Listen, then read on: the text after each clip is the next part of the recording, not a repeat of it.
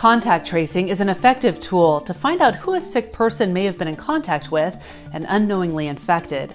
Now, Apple and Google have created Exposure Notifications Express to build that digital contact tracing right into our phones. The idea is to alleviate a state or country's burden of creating their own contact tracing apps.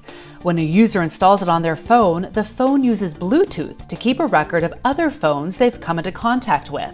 If someone tests positive for coronavirus, the other people who are in close proximity will receive an anonymous notification of the sickness. The hope is that way more people can test, seek treatment, or isolate themselves before symptoms show. To access this setting on your iPhone, you must be running iOS 13.7 or newer.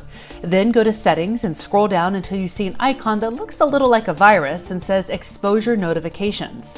The setting is automatically disabled on your phone, so you have to opt in by turning it on.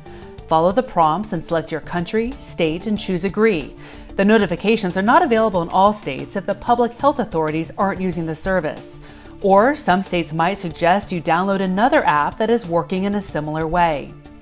Android phones need to be running Android 6.0 to download the Exposure Notifications Express app.